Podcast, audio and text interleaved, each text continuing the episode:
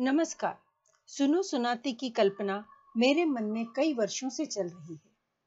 आज के समय में बच्चों को ध्यान में रख के कई पुस्तकें, कार्टून, टीवी धारावाहिक आदि बन रहे हैं और इनमें दृश्य और श्रव्य, वीडियो और ऑडियो दोनों माध्यमों का एक साथ प्रयोग कर उन्हें अत्यंत ही आकर्षक बनाकर बच्चों के सामने प्रस्तुत किया जा रहा है। ऐसे समय में मैं सिर्फ़ कहानी सुनाने का प्रयास कर रही हूँ, और वह भी केवल श्रव्य ऑडियो के माध्यम से, बिना किसी बैकग्राउंड म्यूज़िक के, क्योंकि कहानी वही है जो कही जाए। अपने करीब तीस साल के विद्यालयीन अनुभव को अगर मैं आप लोगों से साझा करूँ तो कहूँगी कि कहानी कहना वह तरीका हो सकता है, जिससे बच्चे की लिसनिंग स्किल यानी कि श्रवण क्षमता, उसका कॉम्प्रिहेंशन क्या कहा गया है वह कितना समझता है और उसकी इमेजिनेटिव पावर यानी कि उसकी कल्पनाशीलता, सभी कहानी सुनाने से बढ़ते हैं।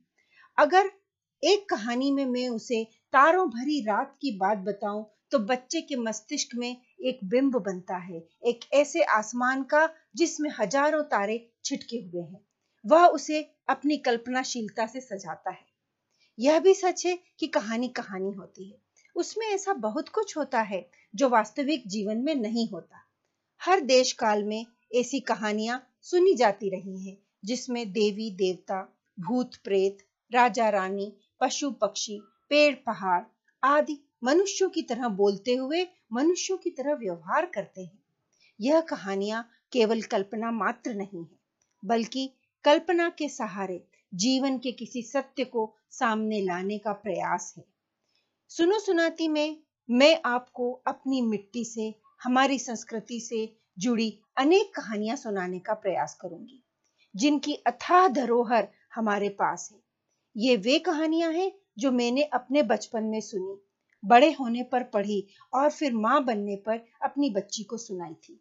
इस तरह यह सनातन कहानियाँ हैं जो पीढ़ी दर पीढ़ी विभिन्न रूपों में सुनाने वाले की कल्पनाशीलता और संवेदना को समेटे हर समय नए रूप में प्रस्तुत हो जाती है और इस तरह एक कहानी से अनेकों कहानियाँ जन्म लेती हैं।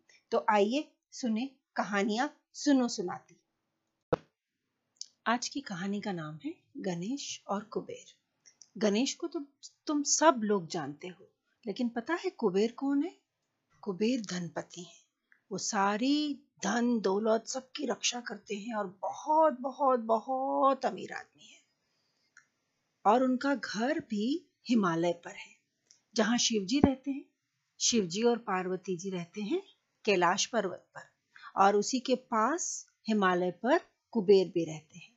तो कुबेर और शिव पार्वती जी हम एक दूसरे के पड़ोसी हैं। शिव जी तो बहुत साधारण, बिना दिखावे की ज़िंदगी जीते हैं।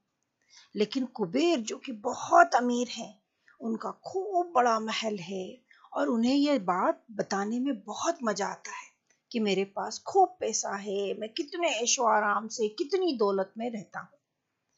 तो एक दिन कुबेर ने सोचा कि मैं शिव पार्वती के पास जाऊँ और उन्हें बुलाता हूँ अपने घर पर।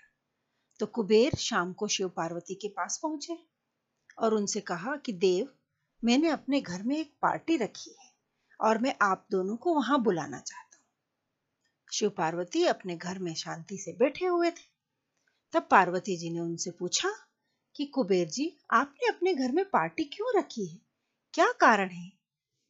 तो कुबेर ने कहा, देवी, मैं तो इस जीवन के आनंद को मनाना चाहता हूँ। यह जीवन कितना प्यारा है। क्यों ना हम मिल करके इस जीवन की खुशियों को, आनंद को मनाएँ? तो यह सिर्फ़ उस जीवन के आनंद की खुशी में दीने, दी जाने वाली पार्टी है। शिव पार्वती ने दोनों ने एक दूसरे की ओर देखा और समझ गए कि यह क्यों बुलाना चाह रहे हैं। तब शिव जी ने कहा, कुबेर, मैं तो आ नहीं सकता। मैं बहुत बिज़ी हूँ, बहुत व्यस्त हूँ और पार्वती भी अभी नहीं आ सकती है। तो अभी हम कैसे आए? तब पार्वती जी ने मुस्कुराते हुए कुबेर से कहा कि मेरा बेटा गणेश अभी बाहर से खेल कर आएगा। वो ज़रूर भूखा होगा। आप उसे क्यों नहीं पार? अपने घर की पार्टी में ले जाते हैं। कुबेर ने सोचा कि चलो ठीक है, शिव पार्वती नहीं, हम गणेश को ही ले चलते तभी गणेश खेलते कूदते बाहर से वहाँ आए और उन्होंने ज़ोर से आवाज़ लगाई, माँ माँ माँ, देखो मैं आ गया। मुझे बहुत ज़ोर से भूख लगी है, मुझे कुछ खाने को जल्दी से दे दो, मैं एकदम भूखा हूँ। शिव पार्वती जी ने और शिव जी ने देखा कि गणेश तो एकदम भूखे आए हैं। तब शिव जी ने उन्हें इशारे से बताया कि देखो, हमारे घर में कोई मेहमान आए हैं। जैसे मम्मी पापा आपको बताते हैं, कोई आए तो आपको उन्हें विश करना है। गणेश जी तुरंत समझ गए। उन्होंने उसे नमस्कार किया, प्रणाम किया और फिर माँ से बोला, माँ, अब मुझे खाना दे दो। मुझे भूख लगी है। तो पार्वती जी ने कहा कि ये इनके घर में पार्टी है, कुबेर के घर में। तो क्यों नहीं तुम पार्टी में चले जाते हो? गणेश तो बहुत खुश हो गए। अरे वाह! पार्टी में जाना है? मुझे तो बहुत मज़ा आएगा। खूब अच्छा अच्छा खाना खाऊँगा, खूब सारा खाऊँगा। चलिए कुबेर, हम चलते हैं आपके घर पार्टी में। कुबेर ने अपने दोनों हाथ जोड़े, शिव पार्वती को धन्यवाद दिया और गणेश को अपने साथ लेकर के अपने घर, अपने महल की तरफ़ चल पड़े। जब वो महल में जा रहे थे, महल के पहले एक बहुत सुंदर फव्वारा बना हुआ था फाउंटेन कुबेर गणेश को बताने लगे कि देखो, इस फव्वारे में मैंने कितने सुंदर सुंदर रत्न, जड़ित माणिक वगैरह लगाए हुए हैं। लेकिन गणेश ने कहा, कुबेर, आपको तो पता है ना, मैं बहुत भूखा हूँ, पहले मुझे खाना दे दो, उसके बाद मैं आपके महल की सुंदरता को देखूँगा। कुबेर ने सोचा, ठीक है, बालक है, बच्चा है, ज़्यादा भूखा है तो इसे पहले खिला देते हैं। अब गणेश खाना खाने बैठे। कुबेर ने अपने लोगों को कहा कि खाना लेकर आओ। तो ढेर सारी थाल में फल, फूल, मेवे, चावल, पता नहीं नाना प्रकार के व्यंजन उस गणपति के सामने, गणेश जी के सामने पर परोसे गए। और देखते देखते गणपति जी गपा गप गपा गप गपा गप सारा खाना खा गए। जब सारी थालियाँ खाली हो गई तो गणेश ने कहा, मैं तो अभी और भूखा हूँ, मुझे तो और खाना चाहिए। कुबेर ने अपने लोगों को कहा कि भाई किचन से, रसोई से और खाना लेकर आओ। फटाफट फटाफट, फिर थाल भर भर के खाना आया। गणेश उसे भी गपा गप गपा गप गपा गप खा गए। फिर भी कहा, मेरा तो पेट ही नहीं भरा, मुझे तो और खाना चाहिए। और खाना आया, गणेश और खा गए। फिर मांगा तो उन लोगों को बताया धीरे से कुबेर के कान में कि भाई किचन में, रसोई में तो अब खाना बचा ही नहीं है। जो खाना सौ से ज़्यादा लोगों के लिए बना था, वो तो अकेले गणेश खा गए। अब क्या करें? तो कुबेर ने अपने नौकरों को दास दासियों को आदेश दिया कि आस पड़ोस के गाँव में जहाँ पर भी खाना है सारा लेकर आओ। सारे लोग फटाफट फटाफट बाहर गए जल्दी जल्दी और खाना लेकर आए। और गणेश को दिया। गणेश ने वो भी गपा गप गपा गप गपा गप सब खा लिया। कहा, मैं तो अभी भी भूखा हूँ। अब कुबेर को समझ नहीं आया कि मैं क्या करूँ? इस बच्चे की भूख को मैं कैसे शांत करूँ? तब गणेश को गुस्सा आने लगा, मैं तो अभी भी बहुत भूखा हूँ। इससे अच्छा होता कि मैं माँ ने जो बनाया था, मैं वो घर पे खा लेता। कम से कम मेरी भूख तो मिट जाती। मैं आपके साथ यहाँ आ गया और मेरी भूख नहीं मिटी। अब मेरा मन कर रहा है कि मैं आपको ही खा जाऊँ। जैसे ही गणेश ने गुस्से में यह कहा, कुबेर वहाँ से उल्टे पाँव भागे। भागते भागते भागते भागते सीधे कहा पहुँचे? शिव पार्वती के चरणों में। बोला, देवी, मुझे माफ़ करो। मैं गणेश की भूख नहीं मिटा सकता। मेरे घर में सौ से अधिक लोगों का खाना था और उसने वो सारा खा लिया। अभी भी उसकी भूख नहीं मिटी है। मुझे बताओ, मैं क्या करूँ? तब पार्वती जी ने कहा कि मैं अपने घर से थोड़ा सा चावल दे रही हूँ। और गणेश से ये कहना कि अब तुम्हारे पास नहीं है, तुम्हारे पास दिखाने के लिए अब कुछ नहीं है, उसकी भूख इन चावल से मिट जाएगी। लेकिन कुबेर को तो डर था, उन्होंने पूछा, क्या इतना सा चावल देख के उनकी भूख शांत हो जाएगी? पार्वती जी ने कहा, मेरे बेटे के पास जाना, उसे ये बस चावल देना, वो समझ जाएगा। कुबेर वापस आए, उन्होंने गणपति के सामने, गणेश जी के सामने फिर से वो चावल रखे, हाथ जोड़कर कहा कि मैं जो दिखावा कर रहा था, वो गलत था। मेरी इस भेंट को जो मैं लाया हूँ, आपके घर से अब स्वीकार करिए और मुझे बताइए कि आपका पेट भरा है या नहीं भरा है। गणेश ने थोड़े से चावल खाए और उन्हें अति प्रसन्नता हुई। उनका मन एकदम शांत हो गया और उन्होंने कहा हाँ अब इस चावल को खाकर मेरा पेट भर गया है। अब बेटा इस कहानी से तुम्हें क्या समझ में आया? पहली बात तो प्यार से दी हुई चीज़ से ही पेट भरता है। और दूसरी बात, जो लोग अपने पैसे की, अपने धन दौलत की, अपने बड़े बड़े महलों का दिखावा करते हैं, वो किसी के भी जीवन में शांति या प्यार से उसको भर नहीं सकते। महर्षि कश्यप की दो पत्नियाँ थीं, अदिति और दिति। अदिति के पुत्र देव थे और दिति के पुत्र असुर थे। अदिति के सबसे बड़े पुत्र थे इंद्र, जो देवताओं के राजा थे। लेकिन जैसा हम सब जानते हैं, देवताओं का राजा रहते हुए इंद्र में धीरे धीरे धीरे बहुत अभिमान भर गया था। वे घमंडी हो गए थे और दूसरों को अपमानित भी करने लगे थे। एक बार देवताओं के गुरु बृहस्पति इंद्र की सभा में गए। तो अपने अभिमान में इंद्र ने उठकर अपने गुरु का स्वागत नहीं किया और उन्हें यथोचित सम्मान भी नहीं दिया। गुरु बृहस्पति को इंद्र का यह व्यवहार अच्छा नहीं लगा। वे गुस्से में थे, परंतु बिना बोले चुपचाप इंद्र की सभा से बाहर आ गए। लेकिन इंद्र पर इस बात का कोई प्रभाव ही नहीं पड़ा। उस समय में देव और असुरों के बीच में युद्ध होते रहते थे और देवों को अपनी सफलता के लिए गुरु की आवश्यकता थी। ऐसे गुरु जो उन्हें विरोधी की कमियाँ बताएँ और उनकी सफलता के लिए यज्ञ कर सकें।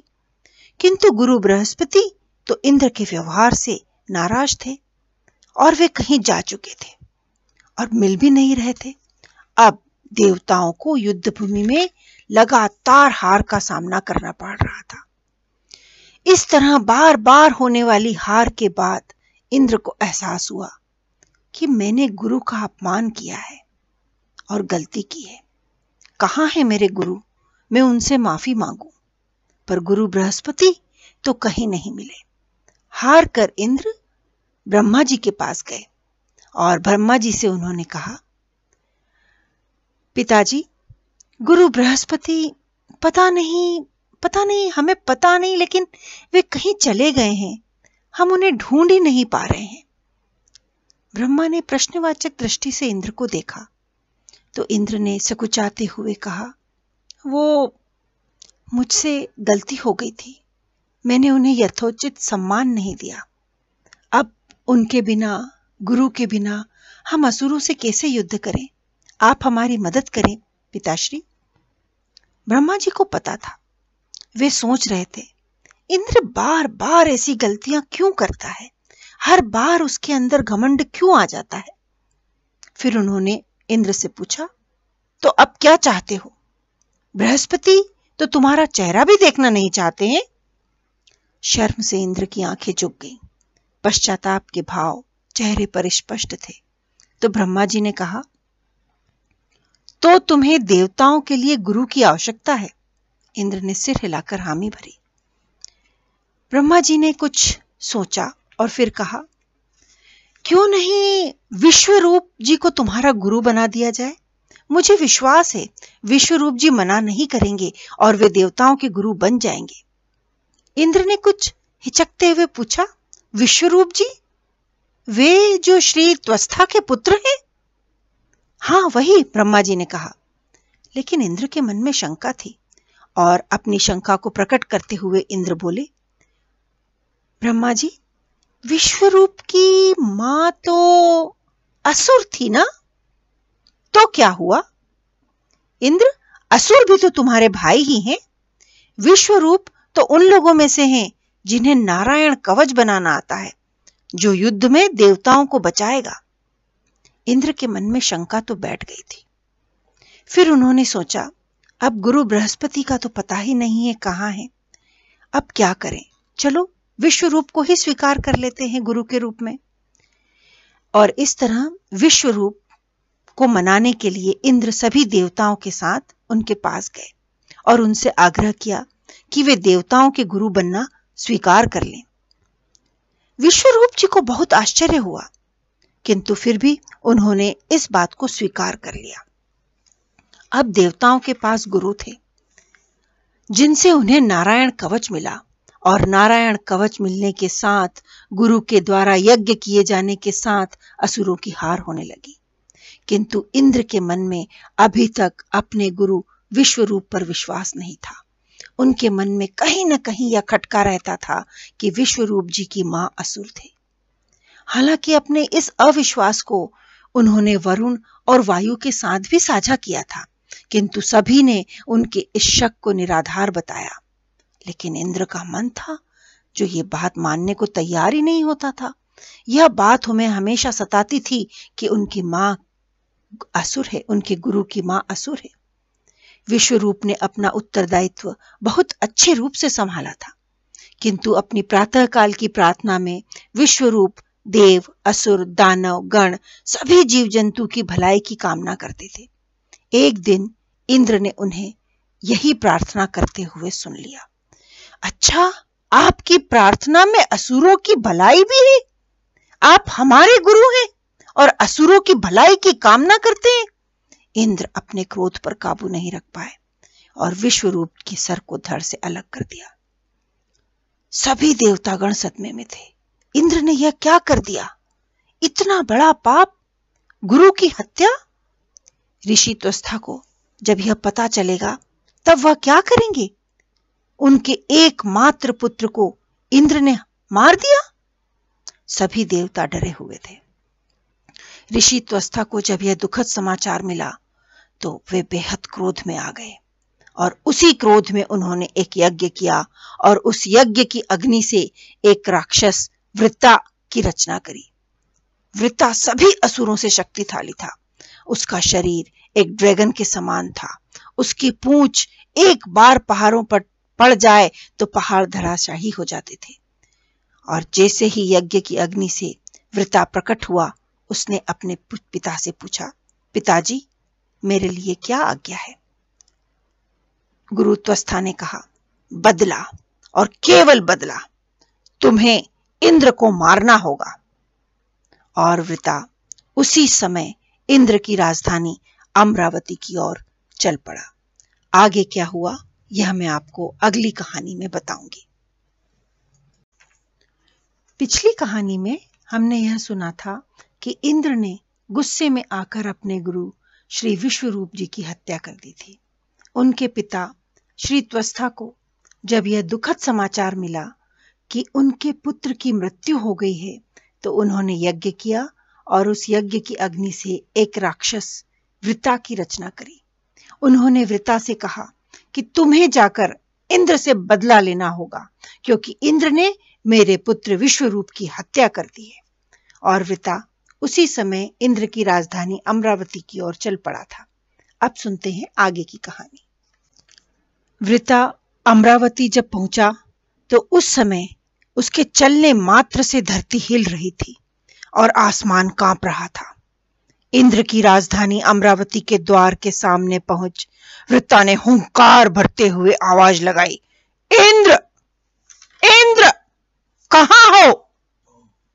इंद्र और उनकी मंत्री परिषद के सभी साथी, जैसे अग्निदेव, वायुदेव, सभी साथ में सहमते हुए बाहर आते हैं। इंद्र धीरे से पूछते हैं, तुम कौन हो? वृथा अपने सामने खड़े इन छोटे छोटे देवों को देख हंसने लगता है मन ही मन। बस, इतने छोटे होते हैं ये देव। और पिताजी ने मुझे इन्हें मारने भेजा है। वृता कहता है, मैं त्वस्था का पुत्र, वृता हूँ। मुझे पिता की आज्ञा पूरी करनी है और इंद्र का नाश करना है। यह सुनने के बाद इंद्र को अपने राजधर्म की याद आती है। तो वे कहते हैं तो वृता, तुम मुझसे बदला लेना चाहते हो ना? तो इस तरह यह लड़ाई केवल मेरे और तुम्हारे बीच ही होनी चाहिए। किसी और को इस लड़ाई में कोई नुकसान नहीं होना चाहिए। इंद्र की बात सुनकर वृता कहता है, ठीक है, यह लड़ाई केवल मेरे और तुम्हारे बीच होगी। और इंद्र तुम इतने छोटे से हो, फिर भी तुम्हारे अंदर अभी भी इतना अहंकार है। मुझसे तुम अकेले लड़ना चाहते हो? चलो, युद्ध करते हैं। वृता ने यह कहकर केवल अपनी पूंछ हिलाई तो पास के पहाड़ गिरकर, टूटकर इधर उधर गिरने लगे। वृता और इंद्र के बीच की लड़ाई की कोई तुलना ही नहीं थी। इंद्र वृता के सामने कहाँ टिकते? हँसते हुए वृता ने इंद्र को ज़ोर से उठाया और अपने मुँह के सामने ले आए और कहा, अब मैं तुम्हें अपने मुँह में रखूँगा, तुम्हारा नाश करूँगा और अपने पिता की दी हुई प्रतिज्ञा को पूरा करूँगा। यह देखकर अग्निदेव ने चीखते हुए कहा, वायु, वायुदेव, हमें कुछ करना पड़ेगा। दूसरे सभी देवता भी वहाँ एकत्रित हो गए थे। सब हारा हुआ महसूस कर रहे थे।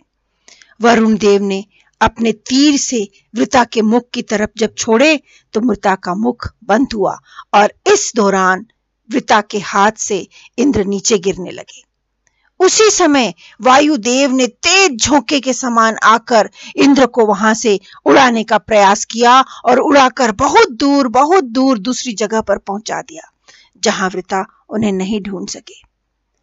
यह देखकर वृता तो गुस्से से तमतमाया गया। उसने कहा यह युद्ध मेरे और इंद्र के बीच में था। तुम लोग कैसे इसमें आ सकते हो? यह सर्वथा अनर्थ है।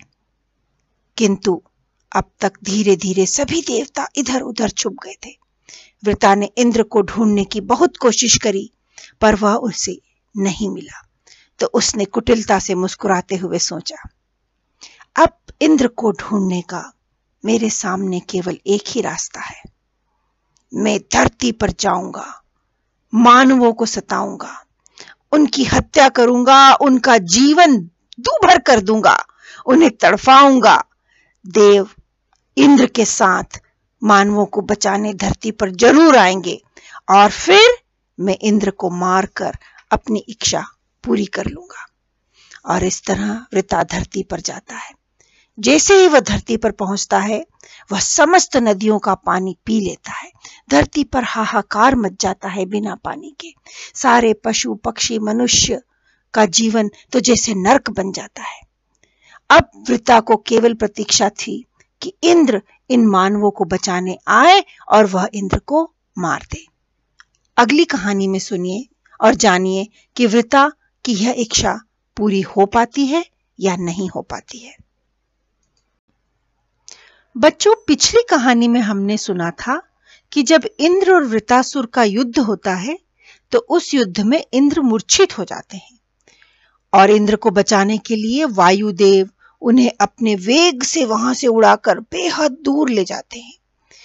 यह देखकर वृतासुर बेहद क्रोधित हो जाता है और उसका गुस्सा उतरता है पृथ्वी लोक पर मनुष्यों के ऊपर। वह इंद्र को ढूंढता है, उसे इंद्र नहीं मिलते तो वह क्या करता है? पृथ्वी लोक पर मनुष्यों के ऊपर खूब आतंक करने लगता है। उन्हें परेशान करता है और यहाँ तक कि धरती का सारा पानी पी जाता है। ऋषि मुनियों के आश्रम को तहस नहस कर देता है और सभी लोग त्राहीमाम त्राहीमाम करने लग जाते हैं। अब आगे की कहानी।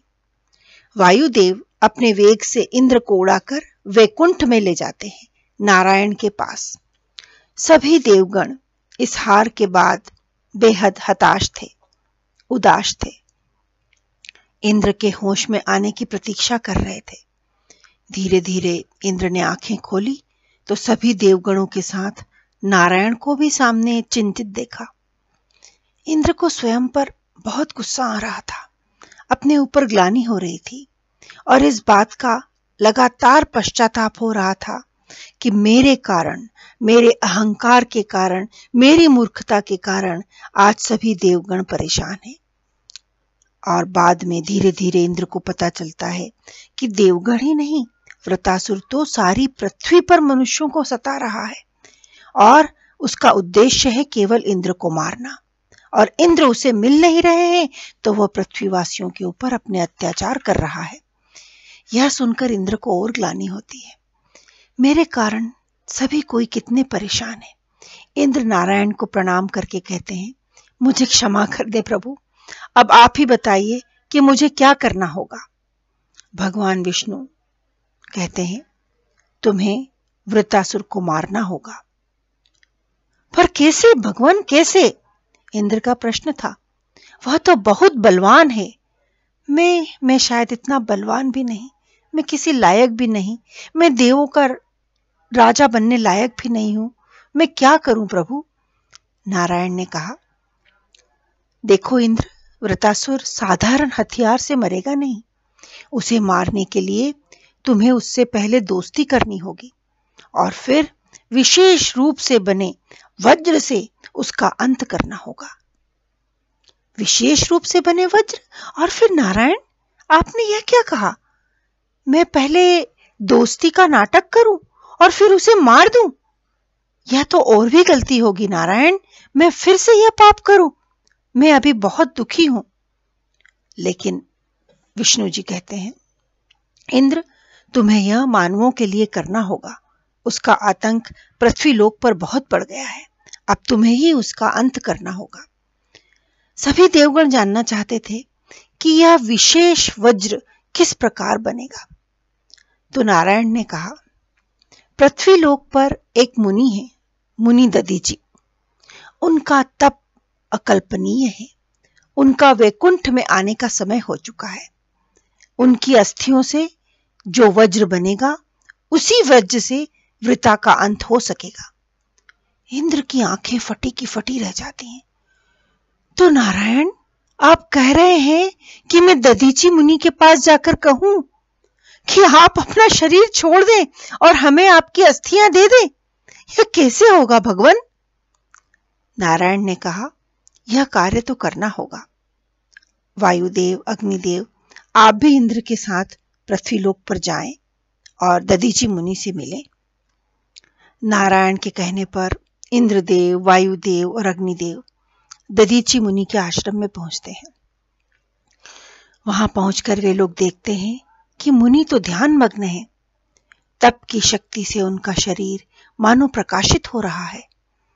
इंद्र ने उन्हें प्रणाम किया तो तीनों देवों को इस तरह आश्रम में आया देख ददीची मुनि थोड़े आश्चर्य में पड़ जाते हैं। बैठिए आप सबका स्वागत है, पर आपके मेरे आश्रम में आने का प्रयोजन क्या है? इंद्र ने थोड़ा सकुचाते हुए कहा, वो वो हम लोग थोड़ा जा रहे थे। ददीची मुनि समझ गए। इंद्र को कुछ कहने में संकोच हो रहा है। तो उन्होंने कहा आप जो भी कहना चाहते हैं, ज़रूर कहें। ज़रूर आपको नारायण ने ही यहाँ भेजा है। उसके बाद इंद्र ददीची मुनि को वृतासुर की पूरी कहानी बताते हैं और यह भी बताते हैं कि किस तरह वह पृथ्वी लोक पर आतंक फैला रहा है और नारायण के अनुसार उसका अंत केवल आपकी अस्थियों से बने वज्र से ही हो सकता है। कहते हुए इंद्र की आँखें झुक जाती हैं, हाथ जुड़ जाते हैं। ददीची मुनि सुनकर कहते हैं, बस, इतनी सी बात है। और अगर मैं धरती पर मनुष्यों को बचाने के लिए कुछ काम आ जाऊँ तो इससे बड़ा मेरा सौभाग्य क्या होता है? मेरे लिए यह शरीर महत्वपूर्ण नहीं है। मेरे तो पता नहीं कितने जन्मों के पुण्यों का फल है कि मुझे अपने शरीर की अस्थियों को मानवों की रक्षा के लिए उपयोग में देने का अवसर मिला है। आखिरकार मेरी अस्थियाँ काम आएँगी। ऐसा कह ददीची मुनि ध्यान लगाते हैं और बैठ जाते हैं। कुछ ही देर में एक प्रकाश पुंज के समान उनके प्राण शरीर से बाहर निकल जाते हैं। तब सभी देव मिलकर उनकी अस्थियों से वज्र की रचना करते हैं और वहाँ से चल पड़ते हैं। वहाँ से निकलने के बाद इंद्र अमरावती की ओर जाते हैं, जहाँ आजकल वृतासुर रहता है। इसके आगे की कहानी। इंद्र ने किस तरह व्रतासुर के आतंक का अंत किया, वृतासुर का अंत किया, हम अगली कहानी में सुनेंगे। आज से हज़ारों वर्ष पहले की बात है। शिवजी, पता है, कैलाश पर्वत पर रहते हैं। शिवजी के प्रताप को तो सब जानते हैं। उनकी वाणी में अद्भुत शक्ति थी। सारी कलाएँ वे जानते थे। नृत्य तो उनके जैसा कोई कर ही नहीं सकता था। पर थे वे बड़े भोले और सरल। इसीलिए शायद उन्हें भोले बाबा भी कहा जाता है। जो भी कोई उनसे कुछ भी मांगे, वे उसे दे देते हैं। एक बार, एक अलग से अजीबो गरीब दिखने वाले व्यक्ति ने उनके पास आकर कहा और शिवजी से बोला, महाराज, मैं आपकी सेवा करना चाहता हूँ। अब शिवजी तो भोले हैं, वे क्या करते? उन्होंने उसे हाँ कर दिया। उस अजीबो गरीब से दिखने वाले व्यक्ति ने बहुत दिनों तक शिव जी की सेवा करी और बड़ी लगन से सेवा करी। उसकी लगन से प्रसन्न होकर शिव जी ने कहा कि कुछ वर मांग लो। उसने कहा, आप मुझे ऐसा वर दो कि लोग मुझसे डरें और मैं जिसके सर पर हाथ रखूँ, वह भस्म हो जाए, जल जाए। शिव जी ने कहा, तथास्तु। और उसका नाम भस्मासुर रख दिया। लेकिन जब बुद्धिहीन मनुष्य को शक्ति प्राप्त होती है तो वह उसका प्रयोग ठीक से नहीं करता उसने सोचा, क्यों ना मैं शिवजी के सर पर ही हाथ रख दूँ? अब शिवजी, भोले भाले शिवजी, वहाँ से भागे, जंगल, पहाड़ भस्मासुर भी उनके पीछे भागा भागा भागा भागा, और शिवजी भी भागते भागते अपने मित्र विष्णु के घर में छुप गए भस्मासुर ने सोचा कि अब जब शिव जी यहाँ से बाहर निकलेंगे, तभी मैं उनके सर पर हाथ रख के देखूँगा कि वो भस्म होते हैं या नहीं होते हैं। अब ऐसे कई दिन बीत गए। शिव जी ने विष्णु भगवान को अब सारी कहानी सुनाई। विष्णु भगवान ने अपनी एक अत्यंत रूपवती दासी को बुलाया और उसे समझाकर घर से बाहर भेजा। वह दासी इठलाती हुई बाहर गई और बैठे हुए भस्मासुर के सामने से निकली। भस्मासुर ने उसे रोक कर पूछा, अरे अरे, सुनो सुनो, ये जो शिवजी अंदर गए थे, ये बाहर कब आएँगे? दासी हंसने लगी। उसने कहा, तुम तो निरव बुद्धू हो। शिव जी क्या यहाँ रहते हैं? वे तो कैलाश पर्वत पर रहते हैं और मैं उनसे मिलने कैलाश पर्वत पर जा रही हूँ। भस्मासुर ने कहा, नहीं, मैंने उसे इन्हीं घर में जाते देखा है। तो दासी ने जवाब दिया तो तुम मूर्ख हो, यही उनकी प्रतीक्षा करो। मैं तो चली कैलाश पर्वत शिव जी से मिलने। भस्मासुर ने सोचा, शायद भागते भागते यहाँ बैठे बैठे कुछ समय के लिए मेरा ध्यान भटक गया और मुझे कुछ धोखा हो गया है। शायद शिवजी वापस कैलाश पर्वत चले गए हैं और इस तरह वह दासी के पीछे पीछे कैलाश पर्वत के लिए चल पड़ा। उसने दासी से पूछा, वैसे तुम कौन हो? दासी ने कहा, मैं नर्तकी हूँ। और शिव जी को अपना नृत्य दिखाने जा रही हूँ। भस्मासुर ने कहा, अरे वाह, तुम नर्तकी हो, तुम हमें भी नृत्य दिखाओ? दासी ने कहा, मैं सभी को अपना नृत्य नहीं दिखाती, केवल उन्हीं के सामने नृत्य करती हूँ, जो मेरे समान नृत्य करने में निपुण हो। इसलिए तो मैं शिव जी के पास जा रही हूँ, वे मेरी तरह नृत्य में निपुण है। भस्मासुर ने कहा, मैं भी नृत्य कर सकता हूँ, तुम मुझे नृत्य करके दिखाओ। अब दासी अलग अलग नृत्य की मुद्राएँ बनाने लगी। भस्मासुर दासी जैसी जैसी मुद्राएँ बनाती, वैसी ही मुद्रा बना के दासी को दिखाने लगा। और इस तरह अलग अलग मुद्राएँ बनाते बनाते दासी ने अपना हाथ अपने सर पर रख लिया।